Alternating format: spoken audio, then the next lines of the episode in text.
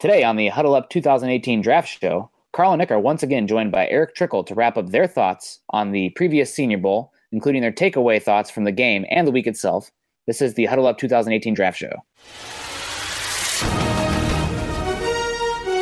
Welcome to the Huddle Up Podcast, your go to show for all things Broncos.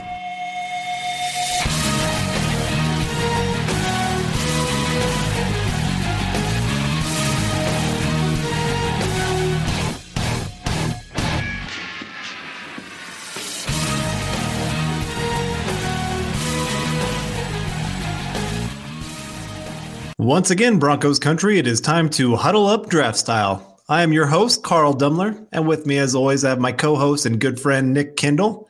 And we're joined once again by Mile High Huddle's senior draft analyst, Eric Trickle, as well.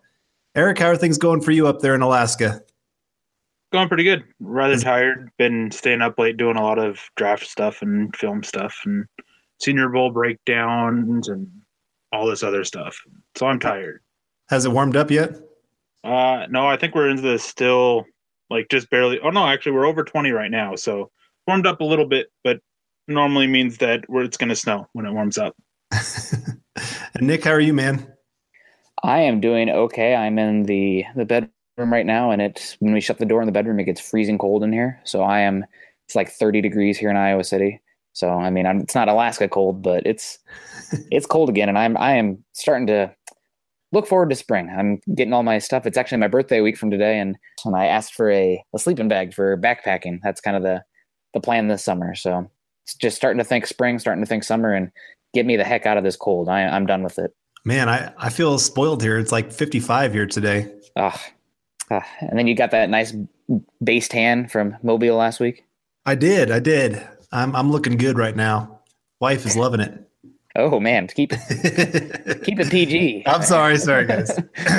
I, I, was going through music for uh, an event earlier today. I think I told you guys this. Uh, I told Nick about this, and it's a, a, Valentine's banquet for some couples, and I'm supposed to play piano. And I was thinking about the the Boyz II Men song "I'll Make Love to You," but I, I decided that might not be quite appropriate. I think you should just go for it. Yeah, I had a friend that recommended. Uh, my milkshake brings all the boys to the yard. Ooh, that'd be great. Like a yeah. slowed down acoustic version. of course. Got to keep it classy. exactly. Well, everybody, I want to welcome you to the Huddle Up 2018 Draft Show. And it's all focused on all things that pertain to your Denver Broncos as it relates to the upcoming NFL draft. With Nick and myself, and of course, Eric being draftaholics, we'll be bringing you fresh insight and analysis each and every week in every single episode from scouting reports, player value, scheme, and personnel fits, and of course, general draft related banter. You can follow myself on Twitter at Carl Dumler MHH, as well as follow Nick at Nick Kindle MHH and Eric at Eric Trickle. Be sure to tweet us any questions or opinions you have because we live for talking Bronco football. You can also follow the podcast Twitter account at HuddleUpPod. And make sure you check out ours and our co-writers' written content at milehighhuddle.com, a part of scout.com and an affiliate of the CBS Sports Digital Network. We know you listeners are as football, draft, and Bronco crazy as we are, so please give us a click and subscribe to us on iTunes as well as Stitcher. And don't forget to share us on Facebook and Twitter. We wouldn't be here today without you listeners, so as a call to action, go take the time and go to iTunes or Spreaker to rate and subscribe to let your voices be heard on how you enjoy our show. Well, boys, it uh, it feels good to be back in my regular office and actually have my regular microphone again. I, I had to laugh because the First time now that I've actually taken this out of my bag since I packed it for the trip. Yeah, you brought it down there, but we uh, you lost your bag, so I wasn't sure if you were going to get it on there with the uh, if you soaked it around your underwear or whatever. If that was you know if that was hidden down there, but either way, last week's episodes were good. Sound quality was fine, but it's it's good to be hearing your voice again, even though it sounds like you got a little bit of a cold going on there. A little little something. I, I might have got something from down there, but I'm I'm just like I said, I'm excited to be back and excited to talk some more football with you guys.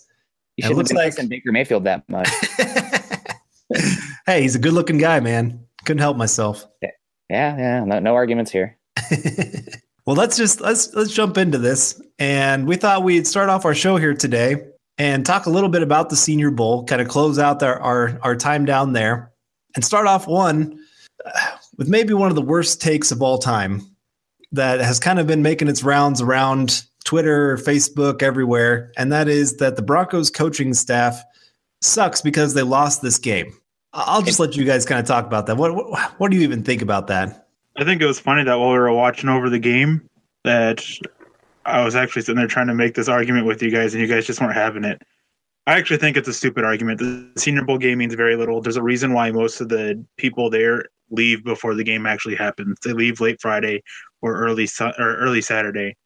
So the game means little. Obviously, it's nice to see some players do very, do well and be able to take a step forward, like some of the players that we'll talk about did. But evaluation purposes, it's a smaller aspect for the game than it is for the weeks of practices. So if you're actually really saying that the Broncos coaching staff sucks because they got annihilated in it, annihilated in the game, then I don't know what to tell you. It's just a few days of practice. They're installing a basically a whole playbook for them to use, all just in a matter of days. I know one of the things I was saying to you, um, both of you guys, when we were watching the game live in a hangout together, was that during the regular season they only have a week basically to prepare. And while that's true, it's I'm surprised neither of you mentioned the fact that they're not having to install a whole playbook because in the NFL you have the playbook installed by the time regular season comes around. So, I mean, you have OTAs and preseason and chemistry yeah. with your whole organization and just yeah, better have, understanding of the guys around you. It's yeah, yeah, night and day. It's all, it's all those different aspects into it as to knowing a playbook. Sometimes that players just don't go out there and play all that well. Sometimes they struggle on the big stage. And I think one of the biggest players to struggle was a quarterback on the North, the Broncos coach North team. So I just think multiple factors played into it, and I wouldn't actually use this as a resemblance of the Broncos coaching ability. It's little in terms of evaluating pros, eval, more so evaluating prospects than evaluating the coaching staff that's there to try to evaluate the players instead of actually try to really win a game. Well, I'll add, especially early on in that game, there was about three times I think that on third down and manageable, the quarterback made a nice throw and the receiver just dropped it. That completely killed some drives that they had a couple things going on. And that just the coaches cannot be to blame for a receiver dropping a pass. And the North receivers were dropping passes all week. And that was just a showing of, of the lack of talent I guess I would say, at the wide receiver position for that group. There, I mean, there was some talent, but it wasn't great. And so again, you, you can't blame the coaching staff if receivers can't catch a stupid pass. Yeah, that one that was second drive, I believe it was, with Baker Mayfield. Yeah, there was an RPO with Jaleel Scott in the slot, yeah. lined up to the left.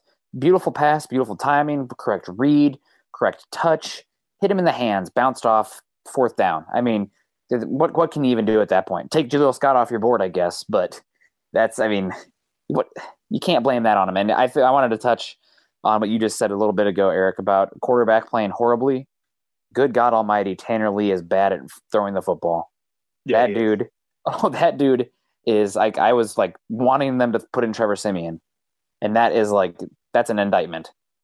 So that's yeah, he's definitely off my board completely. I know there's was some hype going in. He had big arm, you know, athletic kid, decently had the size. Forget about it. That kid just throws YOLO balls all game long, has no feel for the pocket and any sign of pressure. He panics and throws it throws it up. So yeah, that's garbage. He he was bad. I'm sorry to pile on a kid, but yikes. I won't agree 100% with the bad feel in the pocket because there were multiple plays where there was pressure and he did a decent job escaping it and moving around, but he just couldn't make the throw. It, his mechanics, everything just went out the window. But he showed a decent enough pocket presence when the pocket started to collapse. The issue was sometimes it wasn't collapsing and he was panicking. Yeah, that what that is a serious issue there. That's what that's something saying. that Denver fans should have a lot of experience with uh, at all of Trevor Siemian. Yep, you got to be able to hang tough in the pocket, especially when it's collapsing, but even more so when it's not collapsing. Because I mean, if it's not collapsing, you got to take advantage of that pocket. And he, if that first read wasn't there, and you know that timer went off, alarm bells going off. You could just see it. Classic case of a guy who's doesn't really have that clock in his head and just chucking it up. So he was really bad. What was his final stat line of the day? It was it was putrid. Yeah, it was like I think like two passes completed or four passes completed or something like that. Yeah, he was eight for 19 with an interception and 86 yards. So, I mean, again, we're not going to overhype it, but when you go in there, you can see that just not getting it done. So Benkert was the quarterback I was thinking of with four completions. He wasn't good either. No, he struggled. Four for 11. Uh, Kyle Lauletta and Mike White were better. He had probably one of the best passes in the game, but outside of that, it was not very good. That was an awesome pass. I remember I was a little bit ahead of you guys in the stream. And when that pass happened, I was like, oh my gosh. And you guys like, what, what, what? I'm like, just wait. awesome pass coming up. Yeah, Rashad Penny, he uh, he stepped up. I guess we might as well move on to the uh, to some of the studs and duds that we wanted to talk about from the game. You know, the game itself, you know, Eric touched on it. doesn't really matter that much. A lot of the evaluators leave beforehand. Carl was already back uh, in Kansas when the game kicked off, but it's still, you know, I mean, you're looking for talent, and guys flash, guys stand out, and one of my offensive studs that was pretty good this week. I don't have him written down, and I see Eric has him written down too. But Eric, you have like 20 guys written down for offensive studs, so I'm going to take this one. Rashad Penny, by all accounts, he didn't have a great week of practice. Uh, he was for the South roster, but once the game started going, he showed why he's a guy that I think is a valuable day two player. He has good vision for his size. He has some get up and go away speed. He had a run that was amazing. Uh, one of those, the Appalachian State guard that I mocked to the Broncos in like the fifth round. I think his name is Gossett.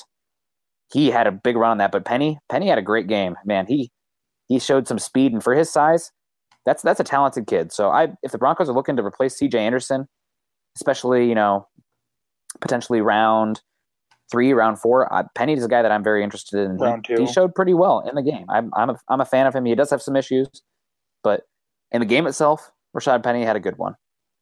Yeah, he did. The catch and run that he had for the touchdown just it showed an extra gear that he has. And for a guy his size, it's always great to see that extra gear. His vision's outstanding. He's not the toughest guy between the tackles, but he can be. I really like him, and I really think that he ends up going in the second round personally. And I would love to see him in Denver. He would complement Devontae Booker and De'Angelo Henderson oh so well. Yeah, I can't disagree. My other offensive stud that I, again another running back. You can see where my my eyes went, I guess, or just some of the guys that were put on display. But Kalen Ballage from Arizona State, he had probably one of the better weeks of practice from all accounts, and from what I saw, he was not only good as a running back. I mean, he's obviously a good athlete because he's what is he six two, two hundred and thirty pounds. He's a big kid, and he he can move. He had one of the for for his size, that's pretty special.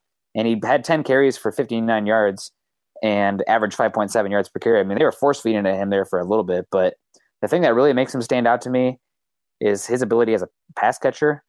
He uh, was not as utilized in the game in that regard. I wish they would have because he showed it in practice and everything that he could be a pretty good all around offensive weapon. I've been hyping Jaylen Samuels, who also had a pretty good game, but I think Kalen Ballage is another guy that if you're looking for that new age running back where you know you get that guy in space a lot more, you utilize more in the running or the passing game as well. Ballage has a special skill set overall that would be very intriguing for a team, especially one that might want to utilize a little bit more spread concepts in their offense. Was anybody else impressed with Ballage in the game? I just felt like the Broncos staff were force feeding him touches, and he responded pretty well. I think if he was allowed a full game, he might have broken one or two. I know his vision isn't isn't been the best at Arizona State, but Arizona State's offensive line, especially run blocking, has been horror bad. So he's he's not a typical between the tackles runner despite his size, but you get him in an offensive scheme where you're getting the ball in space at his size and his explosiveness, he could be a problem. But no, I I think Kalen Ballage, he surprised me a little bit this week at practice and just some of his big runs that he had, the power, the speed, the route running. That was something that I really never got to see there at Arizona State with him. There's a lot of teams that were talking that they would they would think even about moving him to receiver because of how well he was running as a receiver, had really good hands. I, I he was he was a pretty impressive kid that I think Arizona State didn't always use him to his best ability. And then of course Jaylen Samuels, yeah, he's he's the new weapon of the NFL. NFL teams are finally kind of catching up uh, of needing that just all around utility guy that you can just do so many different things with. And the Patriots do it best. I know how te- I hate saying that, but that you got to respect what they do with with their running backs and how they can use them, especially just to tell what kind of defense the the opposing team is running. just by how they move their running backs. Are they in man? Are they in zone? How are they going to try to cover this guy? Are they going to stick a linebacker on him? Are they going to try to get a cornerback out there? They just they do so many things just based on how they move around their running backs. And Jaylen Samuels is that kind of guy. If you can bring him in and just do anything you want with him, he can be that receiving option. He can run it for you. He can have a little bit of power. He's not a huge power guy, but he's got the speed. I was impressed with his vision this past week. He had incredible patience to to wait for holes to open up, and when he saw it, boom, he was gone. So another guy that looked really good. And then you talked about Penny having a great game. It's just so crazy because he had such a terrible week. He had lots of fumbles, drops, wasn't seeing the hole very well. A couple times on punt returns, he didn't really read the coverage very well of, of how close they were getting to him. That if they were allowed to actually hit in practice, he would have been lit up big time. But then he gets to the game and he goes out there and dominates. So some guys, like I said, they just they just turn on when the lights are the brightest. And there there is something to say about that for sure. Yeah, also maybe it was just because that South defensive front was really getting after the quarterback and owning matchups. Because that North offensive line against the South defensive front got owned pretty regularly. So maybe maybe Penny, you know, playing against a not as good front that the the North possessed, maybe that gave him a chance to shine a little bit brighter. Which honestly is a little bit crazy to me, just because I thought the North had their defensive line had a great week of practice. Okoronkwo really dominated a lot. Kemoko Turay, he's more of a pass rusher than a run stopper, I guess you would say. But BJ Hill, he didn't really do much in the game and he dominated practice. No. Justin Jones, again, didn't do a whole lot. So I was a little little surprised at how bad they looked in the game compared to, to practice all week. And I guess when I was designing my studs and duds for, I, I guess I wasn't thinking about the game because I missed the second half of the game. But I was looking at guys that maybe didn't get the hype during the game because they just didn't do as much in the game, but but they did a ton during the week. And then other guys that did a ton during the game during the week. So like for me, my offensive stud is James Washington and he really didn't do anything in the game. Did he even register a catch? No, he didn't. No. So again, I I thought he had the best week of any receiver during practice. And you'd get to the game, you'd say, "Oh my gosh, this guy's trash. He did nothing." I, I he's out of all these receivers, he'll be the top one on my board above the rest of these. I know we've kind of gone back and forth a little bit on his uh, teammate Marcel Ateman. And I know Nick, you're a big fan of his, right? I do like him. I I want to see him test, but he's uh he's definitely one of my favorite mid round possession guys. Right. But again, I, I'll have Washington ranked above him just because I think Washington can bring a few different things to the game that that Ateman can't, just because yeah. of the lack of speed, lack of like you said, the numbers won't test as well. Washington's going to go to the, separator. Right. Washington's going to go to the combine. He's going to put up some good numbers. Speaking of guys potentially going to the combine and actually showing up, but having a good Senior Bowl and putting up good numbers at the combine, Eric, the first name of your offensive stud, I was potentially going to put him down, but I figured somebody else would jump at it, and he he had a good game. Yeah, DJ Chark really turned it up. Uh, he had some good uh, days in practice, I've heard. And that game, they couldn't defend him. He would either beat the press against him and take off, if they played off, he would just take off and use his long and quick strides to get by him. They they couldn't do anything to defend him, and he just he tore that game up. He ended up with like 160 yards, I think. Just ridiculous. Had some huge catches, had some key catches and big moments. He looked unstoppable, and I didn't like him when I went over his tape. I went over a few games of him, and his Senior Bowl made me to go made me go back over and I don't know what it was that I was missing, but I, I missed some stuff on tape. I, he looks a lot. He looked a lot quicker the second time around. His routes looked a little bit cleaner. He looked a little bit tougher. He just he looked better all around after the Senior Bowl when I went back over the tape. And this guy, he his Senior Bowl helped a lot in in my opinion, and for me, just because it made me go back and rewatch. He was yeah. They could not stop him. They could not stop him. No, they couldn't. They kept having one of my deep my defensive dud. He covered him like three times, and all three times that ended up in a big play. He was un, he, unstoppable. That's what I keep coming back to because that's what he was, and it was great to watch. Just the dominant performance from Chark. It's crazy what having a at least even a mediocre quarterback can do for a wide receiver. Yeah, LSU for the past few years since Zach Mettenberger, they have been an atrocity of quarterback play, even like scrambling wise, but throwing the football, some of the worst quarterback play in Power Five conference, which is crazy because they get talented athletes on the offensive line and you know they have crazy talented wide receiver, but they cannot develop a quarterback. I don't I don't get it. I'm not coaching there, so I can't say for sure, but I don't know. But Chark's definitely interesting. He does need to probably put on some weight. You know, he weighed in under 200 with a six foot three frame, which is an issue. But I mean that that game he had, uh, he showed some traits at at some size that is going to make him pretty appealing to a lot of teams. You know, somebody's going to see that frame and that athleticism and be like, I can make something out of that guy, and they might be right because he has the tools, and I'm I'm definitely impressed. I think I walked away. I mean, James Washington had a better week, but I get it. You know, he's a good player. I do worry a little bit about the five foot ten frame. He kind of got he kind of looks like a frog. I think that's what we talked about, Carl. Did we call him a frog? I think so. Yeah, just like these really long arms and these like long legs, but this weird little torso. I, I don't understand it. He kind of looks like you know when you're dissecting that frog and you pick him up from the tray the first time, and just those super long legs and long limbs. Like what the heck's going on? But very interesting guy. I like Chark a lot, and I already stole your other offensive studs written down, Eric. Yeah, obviously, you mentioned him briefly before in Colby Gossett from Appalachian State. This guy, basically, any run that the team had, he had a key block on it. He looked so great in run blocking. It, he looked like he could start day one. And this is a guy that's probably going to go in the mid to late rounds now, like fourth or fifth round. But he looks like a day one starter. He answered the questions that teams had about how he could handle against tougher competition. He kept consistently shut down his guys that he was facing up against on the opposing defensive line, and there were some pretty talented dudes. He looked like he belonged, and he looked like uh, he is going to be a long-term starter on day on in the NFL. And his tape backs it up too. His tape is excellent. I'm a little bit different than most guys out there. I don't really start digging into college tape until after the college season's over in late December. I'll watch a few guys here and there. So obviously, I'm late on Colby Gossett as I just got around to watching him when the Senior Bowl rosters were announced.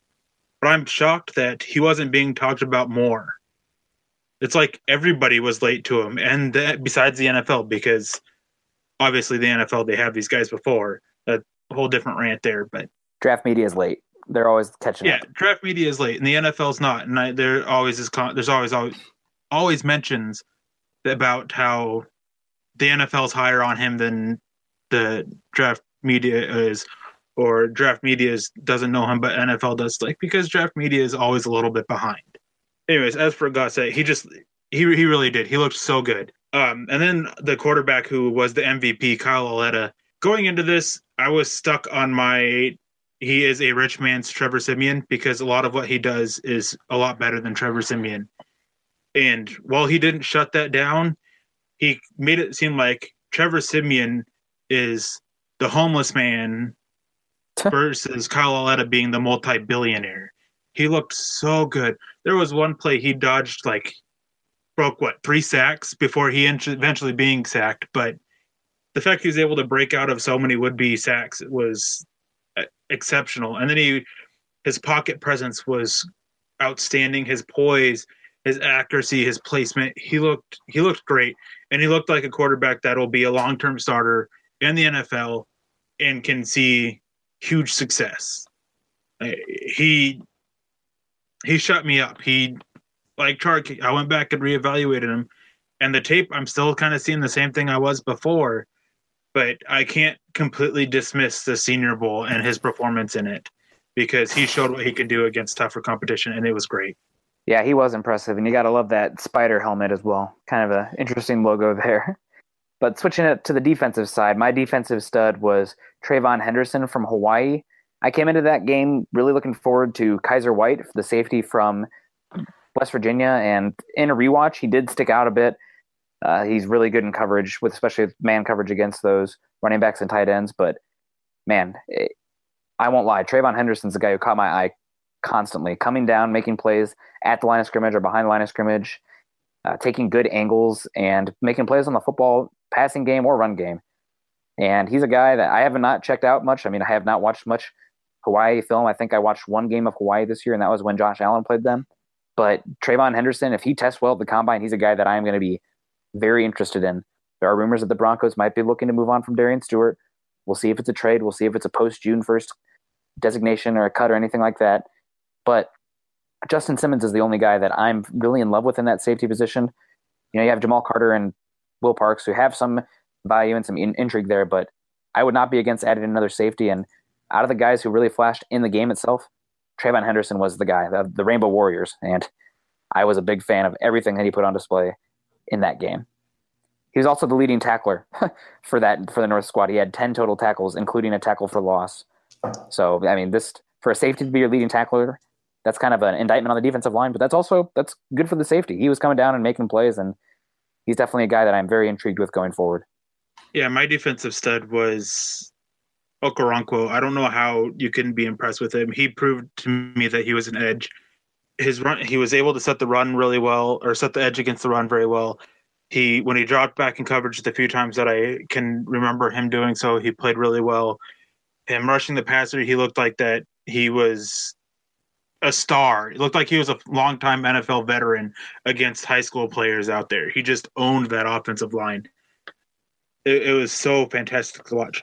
And one guy who I think actually went a little bit under the radar was Oren Burks from Vanderbilt, I believe. He had some really impressive plays coming up and defending the run, avoiding, um, sifting through the garbage, avoiding the blocks, and making the play. And then another guy I thought was, um, I think Dewey Jarvis was his name. Yes. From Brown. Yep. He he caught my eye a lot of times too. It's just there was one play he was an edge run, stretch run, and the lead blocker gets out there and he sidesteps, gets behind him, and then he bursts down the running back for a tackle for a loss. It was it was great. I enjoyed it. I love seeing guys step up, especially when they're flying on the radar. And then my top linebacker from the Senior Bowl, Darius Leonard, he had a great game in coverage. He had some good plays against the run, but he really did show his limited sideline to sideline speed that hurt him sometimes. 14 total tackles though. That's not too bad. The guy yeah. I I'm going to totally cut off Carl here because I like to do that, but I see none of your guys' defensive studs either, but Jalyn Holmes from Ohio State was really impressive as well five total tackles, two tackles for loss, and two sacks. I mean, that's he had he had himself a game. I know he's probably not your typical three four edge rusher, probably a better fit in a four three, but I mean, how how crazy that this guy was not starting at Ohio State because he is just incredibly talented. That shows how deep that line is that yeah. that Ohio State has. Yeah, we and, all made fun of uh, Schiano when he said yeah. that the defensive line that he had at Ohio State was better than any he ever had talents wise at Tampa Bay. And looking at the talent now, kind of like stepping back, if you're including what these guys are going to be, you know, five years from now, he might not be wrong. He honestly might not be wrong because the talent that wasn't there. These are the like, Ohio State's backup guys were the ones there. Tyquan Lewis, Jalyn Holmes. They didn't see the field that often. So yeah, it's pretty pretty interesting group there. Now I was going to piggyback off you there a little bit, Eric, on Okoronkwo. I think that was one of my biggest takeaways this week. It was I've started changing my view that he's not just a situational pass rusher. This is a guy that could actually be a three down player for a team. His ability to hold up against Tyrell Crosby in the run game, actually win the leverage battle and hold him at a spot and keep the edge. I was flat out impressed that a guy that weighs 240 could take on a guy that's 320 and do that. But he just he knows how to use his he knows how to use his height and his long arms. He's kind of like Dumervil. Dumervil is never great against the run, but he knew how to use the, the leverage to, to win when he needed to. And Okoronkwo kind of reminds me a little bit of that, but he's he's a little bit more. I think he's a little bit more aggressive than Dumervil. He's a little bit more on the physical side instead of the the finesse side that Dumervil showed. And Do you think he's as twitched up? I think Dumervil has a faster first step. Yeah, when he was at okay. his his prime. Because Dumervil could win that way with the first step, and then his long arms just kept a guy off his body, and then he could bend around the edge. Okoronkwo, he's more of he shows a little bit more uh, winning with power. I watched him drive guys back into the lap of the quarterback. Even guys that were 80 pounds heavier than him, he was driving them back into the quarterback. So he he's one of those guys. He has outside moves, he has inside moves. I just I was I was flat out impressed with this guy because at Oklahoma you just didn't really see one. They didn't really have like a, a set position like this is where we're going to play this guy. They moved him all over, and so it's just kind of hard to tell. Okay, where's this guy really going to fit in the NFL?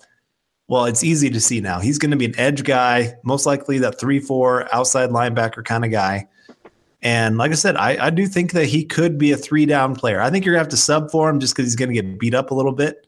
But man, he he really impressed in the game and during practice all week. It's hard picking just one defender really, because Nick, you mentioned Jalyn Holmes and that nobody really mentioned him. But if you look at the defensive talent here, there's a lot of people that had really good games. Jeremy Reaves, uh, Poona Ford had a good game. Shaquem Griffin, um, Siran Neal, uh, Fred Warner had a pretty good one before he ended up leaving. Tyquan Lewis. Um, let's see, there was Jamarcus King. He had a, I mean, he had one big mistake, but he had a couple really good plays. MJ Stewart, BJ Hill, he was really tough in the middle. Just a lot of guys just had on that defensive side had really good games. Yeah, no, it was a good game by a lot of those guys, but there were a few duds as well. Yes. and I'm going to kick it off here. Yeah, there was a few duds as well. And I'm going to kick it off with my offensive dud. I had hopes for him coming into this game. You know, the tall uh, play tight end, moved to tackle, and had a chance to really rise himself up. I thought, from all indications, that he struggled in the game, especially by Marcus Davenport. I mean, there were plays where his hands and his the power of his punch were just non-existent. Like he did not know what he was doing with his hands understand that he's a good athlete and he has you know the athleticism, the length, and everything like that. Not ready to start in the NFL day one, and if he is, he's going to be eaten up by power guys with length, just like Marcus Davenport did. I mean, Marcus Davenport, been very high, but he's very raw, and he whooped up on Brian O'Neill. So I was very disappointed in Brian O'Neill. I was hoping to see more and, and take until round three at this point. You know, maybe things can change and how he performed in the practices and in the game, I definitely have some concerns there with him, especially in a power scheme. Yeah, O'Neill is definitely just a he, he's a developmental tackle. He has that tight end history and his athleticism is off the charts, but technically his technique, footwork, his punch, it's all very, very, very raw there was a few plays where he didn't even look like he got his hands up by the time Davenport was taking the edge off um, around him. Uh, another offensive line who I thought was kind of a dud was Alex Cappa. Like this guy came in with a lot of hype with how mean he was. From everything I heard, his Senior Bowl week, while not great, wasn't bad. He was pretty much he was solid. He played left guard and left tackle in both places. He struggled, and then I think the obvious offensive duds have to go to two of the quarterbacks who were more spray and praying than actually playing quarterback, and Tanner Lee and Ken Benkert. I mean, Benkert had that one beautiful pass to Penny for the long touchdown, but that was about it. And Lee was just, we as we talked about earlier, was just so bad. I think my guy is Jaleel Scott. He came into this. I was really excited to watch him play all week. And then he got out on the field. His hands weren't great. His route running was hit and miss. His feet were quicker than I thought they'd be. But again, it, it just wasn't it wasn't smooth. And then he got into the game and he had a couple really key drops and just didn't really for for being a what six foot five guy, he just doesn't seem to play with that kind of height, in my opinion. And I, I just I was I was not very impressed with him. Yeah, it was really weird to see him not play with his height. And from what I heard during the practices, he didn't really play to his height either. But on tape, it's there. But you got to see it against a tougher competition, and he struggled. And by my count, you mentioned drops, and I think I had him with two drops, maybe three. It was it was so bad. And then talking about receivers, I have one. He had a great week, and you talked about him earlier, Carl, and that's James Washington. He just disappeared during the game for a guy whose route running was undefendable in practices, pretty much from what I heard. He just could not get separation. I always struggle talking about receivers in games with their struggles and stuff like that because they can do still do well and just not have the ball thrown their way. But you got to be able to create separation, and Washington didn't seem to create very much separation whenever I saw him out on the field. Yeah, he was definitely a dud in the game, but granted, his quarterback play isn't the best, and maybe they rolled coverage his way. I mean, it's it's kind of hard to do without the all twenty two, but I was hoping for a little bit of fireworks considering the how he was so much better than everybody else in the practices and everything. So I was hoping for something creative to get him the ball. Yeah, just to let to show him something, and I mean that's partially on the quarter on the coaching staff and on the quarterback, but it you still got to do something to get them to want to do that. You got to do something to get the quarterback to want to throw to you, and I just from what I was able to see, he just didn't do that. All right then, but then we have a few defensive duds as well that you know had some hype coming into the game and or even this week and just didn't really live up to it. For me, my guy was Harrison Phillips from Stanford. He was a guy that had a lot of tackles, especially behind the line of scrimmage during his career at Stanford, and he looked like a guy who was much more happy to hand fight with an offensive tackle or an offensive interior lineman rather than trying to get after the quarterback. And that's something that is is an issue. I'm not sure how athletic he is moving laterally or moving forward he does a good job of disengaging from offensive linemen, which I mean that's that's a big part of it. But he doesn't really know what to do or have the athleticism to do anything after that. And he did not have a great game. I saw him get pushed off the line a few times. I think he's probably maxed out from his frame as well. And I just I don't know. I know he's a guy that has had a little bit of hype coming into this week and everything, but I I was overall disappointed. I don't I'm not really a big fan for him for Denver moving forward. At least not like day two. If he's there at that point, you know, it's he kind of fits there. But day two, I, I don't think he's a great fit for what Denver needs from their one gap penetrating defensive line. Yeah, I agree. He's more of a run defender than a pass rusher. And if Denver's going defensive line, I know they have DeMarcus Walker, who's that interior rusher guy, but they need something, someone consistently. You can't always bet on draft picks. You can't always bet on young guys keeping it up because Shelby Harris ended with like five and a half sacks in the last like six games or something like that. So they definitely got some. You can't bet on it. So if they're going to get defensive lineman, it has to be somebody that has some pass rush, and Phillips didn't doesn't have it well enough to really fit. I mean, he was able to get it in the college level, but he won't at the NFL. He's a run def- he's a run defender, and that's what showed on during the Senior Bowl. And I agree that he was kind of a dud. Oh, speaking of, sorry, I totally forgot a stud on the defensive side. Talking about the opposite of what Harrison Phillips was this week. Andrew Brown, man, he was just destroying people in the game. His first step incredible. I know that he's probably better as a three tech, but with how the Broncos like to use the those defensive linemen to slant, if they were looking for a guy with some length potential to add some weight for five tech and get after the quarterback, Andrew Brown was really impressive in practices and in the game. Sorry to jump to that one, but I just all of a sudden you were talking about what Denver needs on the defensive line. Like, oh man, how did I not mention Andrew Brown? He was killer. He was probably one of my favorite players to watch all week. His first step quickness is just off the charts for his size too. I mean, he's right. He's huge. And I'd say he's probably one of the more physical players that I saw the entire week. He invited contact. He wanted to go hit somebody. Even as he's bursting through the line, like he's trying to work to shove a guy to the side as much as he possibly can. And then as he'd get up, I mean, he was just fired up. Uh, he was jumping around everywhere. You couldn't get this guy to stand still. He just has so much energy bursting in him. So I, I'd love to see him on this Bronco defense. I think he fits with their kind of style that they love to play with. Uh, you know, just that that almost over the edge level of intensity, aggressiveness, play to the very end of the whistle, you know, the echo of the whistle, or however they say that. He is that kind of guy. So I, I think he'd be a perfect fit for the Broncos. Yeah, no, absolutely. But sorry to backtrack us there. You know, totally forgot about him. He was definitely needed a little bit of hype. But back to the duds. I think just in general, the whole week, the linebacking group on that North roster was a little bit of the duds. They really just did not stand out to me.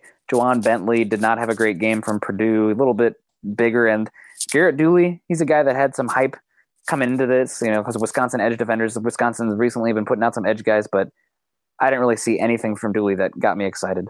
He had one good play that I can recall off the top of my head. Yeah. He got around the corner really quick and put a hit on the quarterback as he threw the got rid of the ball. Hmm. That's the only thing that I can think of off the top of my head. Yeah, just just not not twitched up enough, not long enough, not extra enough in any regard. That makes me think he's going to be a good fit as an two point edge defender in the Broncos three four defense. Yeah, he's. I think he's he's a depth piece. He's that depth motor guy that will go all out every play. But if you want that, I'm going Kylie Fitts out of Utah, who had a really good week, and he actually had a couple nice plays during the game, if I remember correctly. He did. So did Fred Warner. Those those guys stood out a little bit more. Uh, Mike McCray, he had a, a out of Michigan. He had a great play at the beginning of the game, but after that, he kind of silenced himself a little bit and didn't stand out as much. But my big Yeah. dud is the cornerback responsible for three of Chark's big plays, and that's Michael Joseph out of Dubuque. He's slow. He's not physical enough. The game was it was way too fast. Chark was way too fast for him. The game speed was way too fast for him. He was fish out of water. He didn't look like he belonged out there on that field, and that tends to lean towards that he doesn't look to fit on the NFL field on Sundays either, because this is that one step for those small school guys to show that they can belong. And if you don't show it, then the odds are you're not going to make it on Sundays either. And just disappointing because I know he got talked about a little bit during the week because he was could be that slot guy. He's a little has enough brings a little bit of physical play to jam at the line and throw people off routes. And during the game, that just wasn't shown. And I'm really disappointed in it because, as I've said before, I'm the small school guy, and I'm always rooting for him. And when you don't step up, it's hard to back you still. What about you, Carl? You have some duds from the defensive side, I'm sure. Yeah. I think one for me, a little bit, and this is kind of maybe being a little bit too much nitpicky, but Uchenna Nwosu, he had a couple really nice plays during the game. He got after the quarterback a couple times, got close. But I guess I just was hoping to see a little bit more just because he had such a, a good week. He really showed so well as a pass rusher, getting it and then dropping off into coverage as well. And I guess I just was hoping to see a little bit more fireworks from him. Maybe that was just because I had too high of expectations going in, but I just I was hoping for a little bit more from him. Yeah, I gotta, I gotta think that was just a little bit too high expectations because I thought he was great. He was probably one of the best edge setters against the run that there was. There was two plays to his side that he stacked the he stacked the offensive lineman and shed him and was able to have an impact on the outcome of the play. He, he well, his pass rush was a little bit disappointing. I thought he made up for it with some really good run defense. Right. Like, like I said, I, I know I saw him making some plays here and there. It's just more, I really thought this would be his coming out game. And he's Yeah. one of those guys that has absolutely changed my opinion on him from the very first time I watched him. Nick will attest to this. My first time talking about the guy was not very pretty. I was very, very harsh on Nwosu. And then I went back and watched a few more games and realized maybe I just watched the wrong games where they just used him very poorly. And I really blamed more of his issues on USC than I do him. USC had no clue how to use the guy. They, they had him at times just almost like standing still because they're like, we don't know if we want you to go after the quarterback or if we want you to drop in coverage. We just stood there. And I was like, man, this guy is just doing nothing. Well, like I said, I, I figured out it was more USC because once all of a sudden I started watching him be in coverage or get after the quarterback, he was just dominating people Yeah. this whole week, being there, just watching him get after the quarterback. He was just dominating. Nobody could stop this guy. Even dropping back in coverage, he looked really, really good, looked really smooth. It just looked natural. And so I was, I was very excited to watch him in the game, and it just wasn't quite what I was hoping for. Yeah, and I, I want to backtrack because I just remembered a name that actually really stood out in the game, and that's Marquis Haynes. Just he's this guy's year, this year's. Um, hold on, the name of it. Haason he's this Reddick. year's Haason Reddick. He's Say it again. Can play inside, say, outside. Say it again. Start again. He's this year's. he's this year's Haason Reddick. He can play inside, outside, and he showed the versatility that he brings, and he he was fantastic to watch this game for me. But going back to guys who are kind of duds, I don't I didn't like the performance from Quin Blanding or Levi Wallace. Like, these are two guys that came in with a lot of hype around them as the defensive backs, and I just wasn't happy with what I saw. Wallace just struggled in coverage at times and wasn't playing tight enough coverage for me. And Blanding, he's was good in coverage, but he was wiped out of the play when he came down to help against the run. All right, well, we still have a bit to get to here, but first we want to say thank you to our great sponsor, Audible. Get a free audiobook download with a 30-day free trial at www.audibletrial.com backslash huddle up. Over 180,000 titles to choose from for your iPhone, Android, Kindle, or MP3 player. Again, that's www.audibletrial.com backslash huddle up. To some mock drafts stuff that's going around the web. You know, a lot of different opinions of what the Broncos are not only going to do with pick number five, but the other picks as well. But we, Blabbermouths, decided to go too long on the Senior Bowl. Change the name of the podcast to the Windbags. But you guys, we really love you Twitter followers out there. You guys, I asked for just this morning, you know, anybody have any Twitter questions today for us that we're going to talk, we can talk about on the podcast? A good number of guys come in and respond. So we really love you guys. Thank you very much for reaching out to us with a lot of excellent questions that definitely worth discussing. So we're going to start off here. We had a, our first tweet from follower Sareth Chang, and they said, Hey, at Erick Trickel, at Nick Kendell MHH, at Carl MHH, and at Chad Jensen, have you guys heard anything about Cyrus Kouandjio? Do you think he will have a shot at right tackle next year? Thanks. And I will be one to admit I have a little bit of a vendetta against Cyrus. I, he was a high school kid, and he had a choice to go to the University of Alabama or the University of Iowa. Those were his last two schools, and he chose Alabama. So ever since then, not a fan. No, I'm just kidding. That's that's a true story.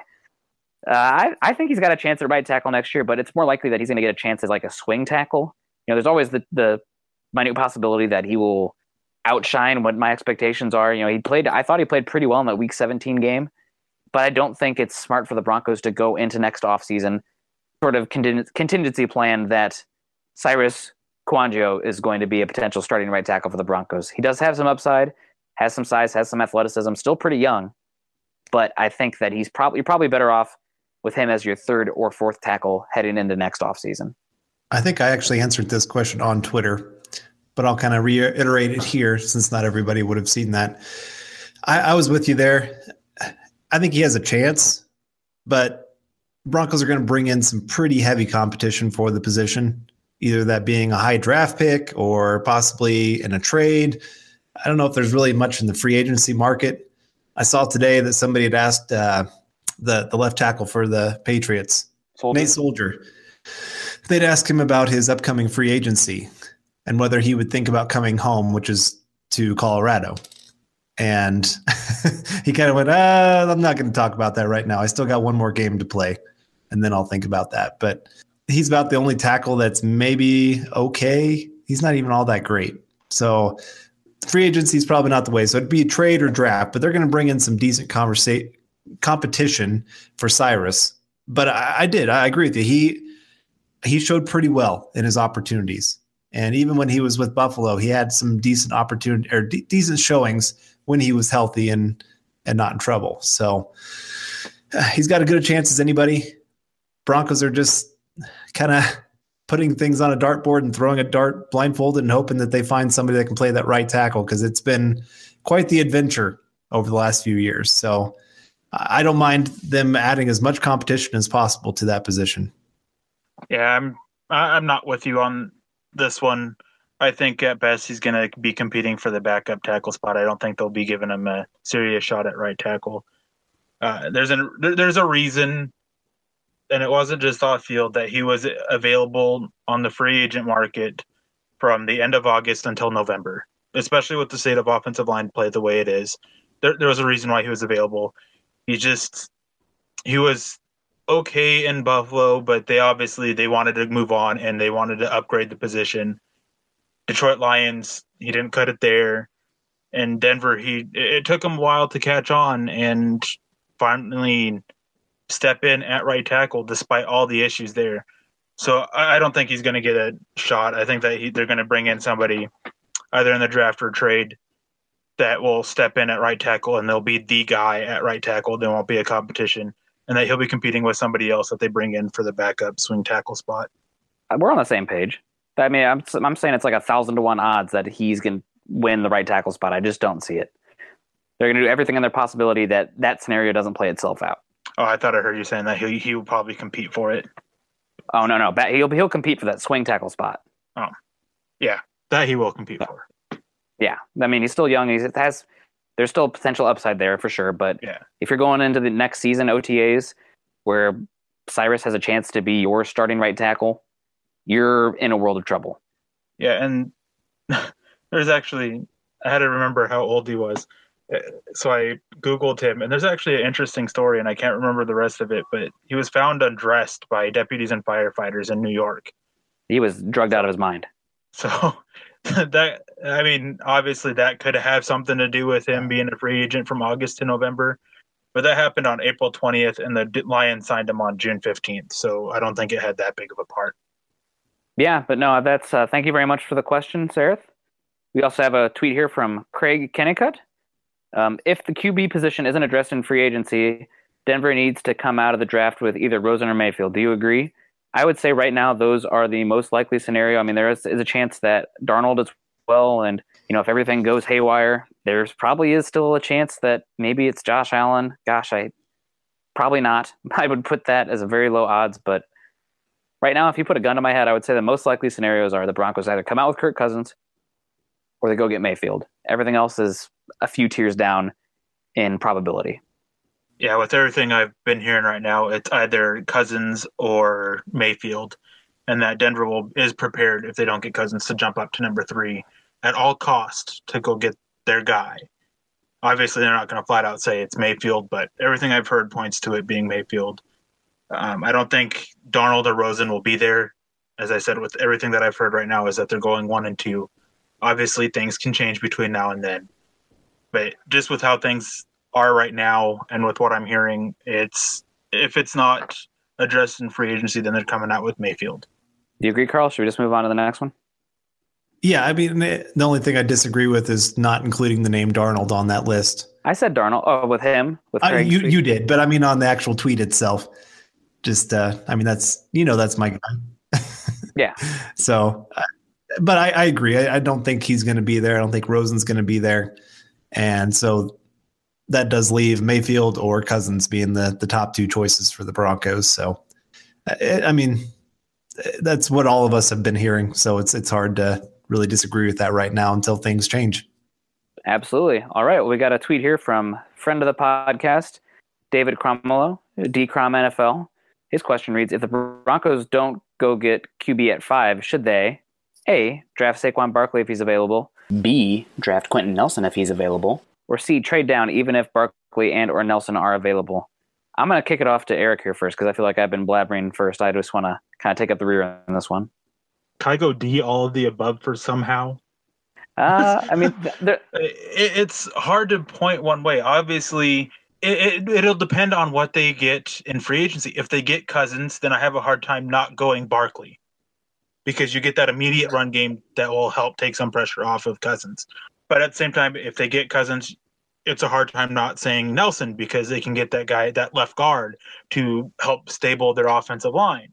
And then if they get Cousins, it's trading down because there's still a lot of value to be had, and you can get more value with those picks in terms of players, and you can potentially address more needs. Trading down, it can put them in a spot to get an offensive tackle to face off against the elite pass rushers in the AFC West.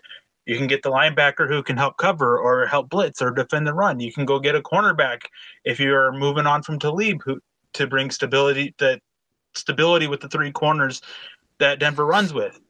There are so many different options, but if they don't get Cousins, they are going quarterback. So that's why I'm talking that if they get Cousins that with this scenario, but I have a hard time leaning one way. And with Cousins on hand, just because I think that Barkley is a franchise changer, I'd say you go with scenario A. You take Saquon Barkley. That's what I was just about to say. Is if Barkley is there at five and the Broncos pass on him, I'm going to be a little frustrated. I know you don't take running back that high, but d- this guy added to the offense, and and this is this is about my only reason I've really come around a little bit to us going Cousins for the quarterback position because I've been a big staunch fighter against that. Is if you compare him with Barkley, I think just those two added to the offense as is. If you keep everything else the same, I think they're easily a top 10 offense. Top You 10, not even Top top, 10. 15, top 10. I'm, I'm going top 10 just because you have an explosive run game. Our offensive line already showed that they are actually a very good run blocking group. So you add Barkley to that, and then that takes pressure off the quarterback, obviously. And we've seen wide receiver is such a quarterback dependent position. You were talking about it with DJ Chark. When, he gets away from the LSU quarterbacks, all of a sudden the guy starts shining. You stick Cousins in there with some of the, the weapons that the Broncos have. You get Jake Butt, you get Carlos Henderson back from from injury. I think all of a sudden that offense can become very, very explosive. And just something that teams are gonna really hate to go against. So that it would be hard for me not to say, hey, option A is your top choice. Then again, I've loved Quenton Nelson. I think he's a guy that could be an all pro even as a rookie. So uh, I, I really, I, I'm kind of with you on this option D, where I'd be happy with any of them. But I think I'd be happiest. Uh, let's just go with that. My happiest choice would be drafting Saquon Barkley. I can't disagree. Honestly, I think I'd be interested in trading trading down in this scenario. If you already have Kirk Cousins, I know that some people think you need that elite franchise changer there, but I'm I kind of like the the wide net approach, where if you don't if you have that quarterback already, then you just take a bunch of young, controllable talent, and you can add future assets as well. This is a pretty deep uh, offensive line group, especially like middle of round one to probably the end of round two to middle of round three area.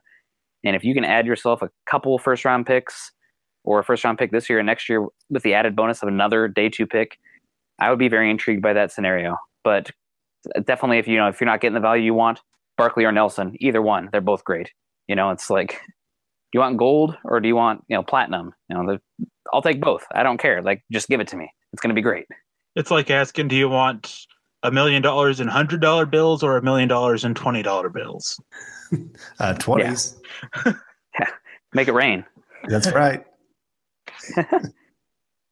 All right. Well, Hannah May has a question as well. It kind of goes along the same theme, but she said it may have already been a- answered, so disregard. But if the Broncos free agency, who are your favorite five, or who are your favorites at five? Best player available or biggest need? And we already kind of talked about Barkley and Nelson. I think those are my top two guys. But outside of that, I it's probably Roquan Smith. I gosh, it's probably got to be Roquan Smith, right? I like Tremaine Edmunds a lot, but he's not as the he's not the fluid cover guy that you see with Roquan Smith. You know, and I'm hoping the Broncos bring back Todd Davis can be a little bit more of that that fill guy. But Roquan, his athleticism, his sideline to sideline ability, and with how defenses are trending, you know, getting a little bit smaller, getting more athletic, getting more fluid, especially with that linebacking core. Roquan Smith's probably the guy that I would be most interested in there at five. Super keen on Minkah Fitzpatrick there. If we needed a free safety badly, I'd be a little bit more interested. But I don't want him to play strong safety because he's already has some questions about his tackling and then nickelback at five. I just don't see the value there. I could potentially maybe see a edge rusher like Bradley Chubb there. He's, but I think Yep. he's being pushed up a little bit from the lack of a true elite elite edge talent this year. And I still love Taven Bryan. He's he's way too high for five overall, but that's that's my son. That is my son this draft season. I'm planting that flag. So I'll just say screw it. Give me that give me that boy from Florida, Taven Bryan. And he can't see me right now, but I just dabbed. That's my boy. I, I was thinking Bradley Chubb. Yeah. I, I just when the Broncos won the Super Bowl in 2015, it was with an elite pass rushing unit. There are two starters and then two backups that probably could be starting for a lot of other teams in the NFL. And right now, I just, I guess I just don't see Shane Ray as the future at the position. I don't think Shaq Barrett's going to be with the Broncos past this year. Maybe not even this upcoming year, depending on how they tag him and if some team really wants him. And I just, this last year, it was so tough to watch for Von Miller. There was no player that was double teamed more in the NFL than Von Miller. And he still dominated. I know some Bronco fans have had this narrative of, oh my gosh, he didn't have 20 sacks. He's terrible. He's not worth the contract. No, I think he had one of his best years, if not his best year this last year. He was fighting through so much to try to get after that quarterback and was still getting pressure. So you add that other guy on the other end that could actually be a, a very, very good pass rusher. I don't know if he'll ever reach that elite level, but I think he can be a very, very good one. And he's going to be great in the run game. I just, I would love to see that opposite of Von Miller. I think that'd be huge for this defense. Yeah, everybody that you guys mentioned, obviously, I'm going to lean Roquan Smith. This guy immediately comes in and fills a huge need that the Broncos have had on defense, and he's a top three player on my board. They have had struggled uh, covering tight ends and running backs, and Smith does just that. He's good enough against the run. He's not the best if he gets blocked, but that's what the big guys up front are for. And it, you got to fix that need. If you're getting the quarterback, which was the biggest need on offense, address the biggest need on defense, get the linebacker, help fill a huge hole there. Nick, you mentioned Minkah Fitzpatrick. Personally, I just don't see him as a fit with what the Broncos want from their safeties. Even their free safety, they want some um, big. They want physical play from there, and I have serious questions about it. He's more of a he likes to go low and try to shoestring tackle, and he, I mean, he'll lay him out every now and then, but not often. And again, I refer back to this Tennessee game that he played, and there's one play where he just instead of making the tackle like he could have, he just turns around and runs upfield with the ball carrier. Well, the ball carrier picks up like an extra five yards, and Fitzpatrick was in a perfect position to maybe not get the tackle, but at least slow him down because there were other teammates collapsing on him, and they wouldn't. He would have gained maybe an extra yard. So I, I don't, I don't agree with him. It's just I don't see the fit with what Denver wants from their safety. Uh, Bryan actually I would be perfectly fine with Taven Bryan at number five. Honestly, this guy, he's fantastic. He's a little bit rough around the edges, but the defensive line coach Denver has, the bear wrestler, just getting him with that raw physical talent that Bryan has can lead to something amazing. I've heard I was talking with a source about this, and he kept mentioning if you pair up Bryan with Kollar, you can end up getting like a JJ Watt type of type of player. Maybe not my as heart good. flutter. Uh, somebody maybe not as good as JJ Watt, but that guy who can be very disruptive in the running game and passing game. And then Bradley Chubb, got to find a Robin to Von Miller's Batman. It's that simple. Shane Ray's not it. Chubb's a little bit better against the run. Shaq Barrett may not be around this year. They're going to tag him with a second round tender. And I'm sure some team in the late second round will jump at the chance. Barrett's proven a proven run defender, and he's proven that he can get after the quarterback. And teams that need a lot of help getting after the quarterback could look there. If the Browns pass on uh, Bradley Chubb with either their first or four, um, number four pick, I could see them being interested in Barrett. They had a few interest in there a little bit a few years ago, but that was obviously different staff there. The Patriots are another team. They got to get somebody who can get after the quarterback. Just multiple teams that could have interest in it. But I think the surprise one would probably be Orlando Brown. He just fits with what the Broncos want on the offensive line at right tackle a lot. And even if they get Cousins, from what I've heard, I wouldn't rule out a quarterback either. So they, they definitely have options and they definitely have definitely have different plans going forward. But if if I have to take one, as I said, it'd be Smith. Fair enough, man. I did. I just threw out Taven Bryan there because he's my favorite player in this draft. You know, forget value or anything else. I love me some interior pass rushers that can get after the quarterback with length and motor, and he's my boy. So, do you just say that you would take him at five? Not only vindicating, but I'm on. I, we're gonna have to wrap this up because I need to go to the hospital. I think I had a heart attack. Honestly, Nick, I wouldn't be surprised if he actually goes top ten. It, there's been a lot I, of talk that I've been hearing of it, him going top ten. Thank God. I mean, also that sucks, but like, thank God because I saw this kid. I'm like, nobody's talking about him. What the hell is going on? Pardon my French, but like that level of athleticism and that size paired with the kid that he apparently is by all accounts. I mean, that's that's a special package. I know he's a little bit raw, but still, I think that you know if you're looking for those pass rushers in the NFL, especially from the inside, those guys are rare, and he has it. So I'm I'm a big fan, and I was praying maybe the Broncos might scoop him in the second round, but that's highly doubtful. And if he can go top ten, I'll just be just as happy. I'll be vindicated, and I'll be a fan of him wherever he goes, unless it's Oakland or the Patriots. well, maybe you should start paying Mel Kiper to hype him up. Oh gosh. All right. Well, thanks to the rest of you guys for tweeting us. We have some more here, but we are running out of time, so we will get to these next week or at some point. Uh, Mike Middleton, Alex Valdez, Jennifer Pearson, who I shall not be bending the knee to, Baker Mayfield just yet. She tweets me about that quite often, which I I appreciate it. I like to give her a little bit of jab as well. I felt very very clever with my with the uh, Tyrion Lannister going on trial, putting the head on Baker or putting Baker Mayfield's head on him. I, I don't know if anybody else enjoyed that as much as I did, but I'm just going to keep sharing that out every time somebody tries to force feed me Baker Mayfield, which I'm a, I am a fan of him, but I just like to tease the Baker Mayfield fanboys. You know, some people love Baker Mayfield like to a point where it's like no matter what, they love him. I'm like that with Taven Bryan, so I get it, but I'm still going to tease you because I'm that guy. But that's going to wrap up this week's episode of the Huddle Up 2018 NFL Draft Podcast. You can find Carl on Twitter at Carl Dummler MHH, Erick at Erick Trickel, and myself at Nick Kendell MHH. Also, make sure you head on over to Mile High Huddle, an affiliate of Scout.com and CBS Sports Digital, to find ours and our co writers' latest articles, not just related to the draft, but all things that pertain to the Denver Broncos. If you have any questions pertaining to the draft or the Denver Broncos in general that you guys would like us to answer, please reach out to us on Twitter. We are active on there, but we also love to bring them onto the show. And you saw it here today our back and forth and in depth conversations on the podcast. So please feel free to tweet us and reach out to us with your thoughts and opinions on the Broncos, especially as it pertains to the NFL draft. You can follow the Huddle Up podcast by subscribing to us on iTunes and for Android users, Stitcher, Tube. You can follow us on Twitter at Mile High Huddle and at Huddle Up Pod. Again, please be sure to subscribe and rate us and reach out to us as we love interacting with fellow Bronco fans. For Carl Dummler and Erick Trickel, I'm Nick Kendell wrapping up this week's episode of the Huddle Up Draft Podcast. We hope you enjoyed it and we will see you next week. As always, go Broncos and go draft. Mile High Huddle.